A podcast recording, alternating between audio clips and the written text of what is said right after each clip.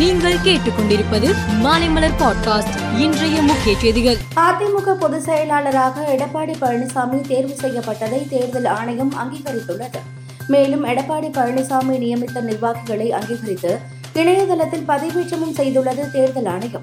நீதிமன்ற தீர்ப்புகளை சுட்டிக்காட்டி எடப்பாடி பழனிசாமி தரப்பு அளித்த ஆவணங்களை ஏற்ற தேர்தல் ஆணையம். அதை இணையதளத்தில் பதிவேற்றியது. டெல்லியில் வருகிற பதினெட்டாம் தேதி தேசிய ஜனநாயக கூட்டணி கட்சிகளின் ஆலோசனை கூட்டத்திற்கு ஏற்பாடு செய்யப்பட்டு உள்ளது இக்கூட்டத்தில் பங்கேற்குமாறு கூட்டணியில் அங்கம் வகிக்கும் கட்சிகளுக்கு அழைப்பு விடுக்கப்பட்டுள்ளது.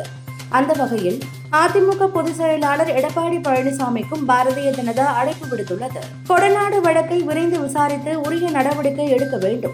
கொடநாடு சம்பவம் நடந்து ஆறு ஆண்டுகள் ஆகியும் இன்னும் குற்றவாளிகளை கண்டுபிடிக்கவில்லை. கொடநாடு வழக்கை விரைந்து விசாரிக்க வலியுறுத்தி ஆகஸ்ட் ஒன்றாம் தேதி தமிழ்நாடு முழுவதும் போராட்டம் நடைபெறும். கொடநாடு கொலை கொள்ளை வழக்கு குற்றவாளி யாராக இருந்தாலும் நடவடிக்கை எடுக்க வேண்டும் என வைத்திலிங்கம் தெரிவித்துள்ளார்.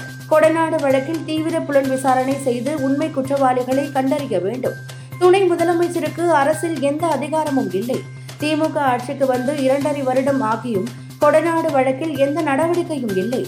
கொடநாடு வழக்கில் குற்றவாளிகள் கைது செய்யப்படுவார்கள் என வாக்குறுதி கொடுத்தது திமுக என ஓ பன்னீர்செல்வம் தெரிவித்துள்ளார் வட இந்தியாவில் கனமழை பெய்து வருவதால் யமுனை ஆற்றில் நீர்மட்டம் அபாய கட்டத்தை தாண்டியுள்ளது. இதனால் டெல்லியில் கரையோர மக்கள் பாதுகாப்பான இடத்திற்கு வெளியேற்றப்பட்டு வருகிறார்கள். கடந்த வாரம் உக்ரைன் நேட்டோவில் இணைய துருக்கி அதிபர் எடோகன் சம்மதம் தெரிவித்த நிலையில் தற்போது ஸ்வீடன் இணையவும் ஆதரவு தெரிவித்துள்ளார் ஆனால் ஸ்வீடன் நேட்டோவில் இணைய துருக்கி நாடாளுமன்றத்தின் ஆதரவை பெற வேண்டும் என்பது குறிப்பிடத்தக்கது. தமிழ்நாடு பிரீமியர் லீகில் நேற்று நடைபெற்ற குவாலிஃபையர் இரண்டில் Dindigul dragons Nellai royal kings அணிவில் மோதின.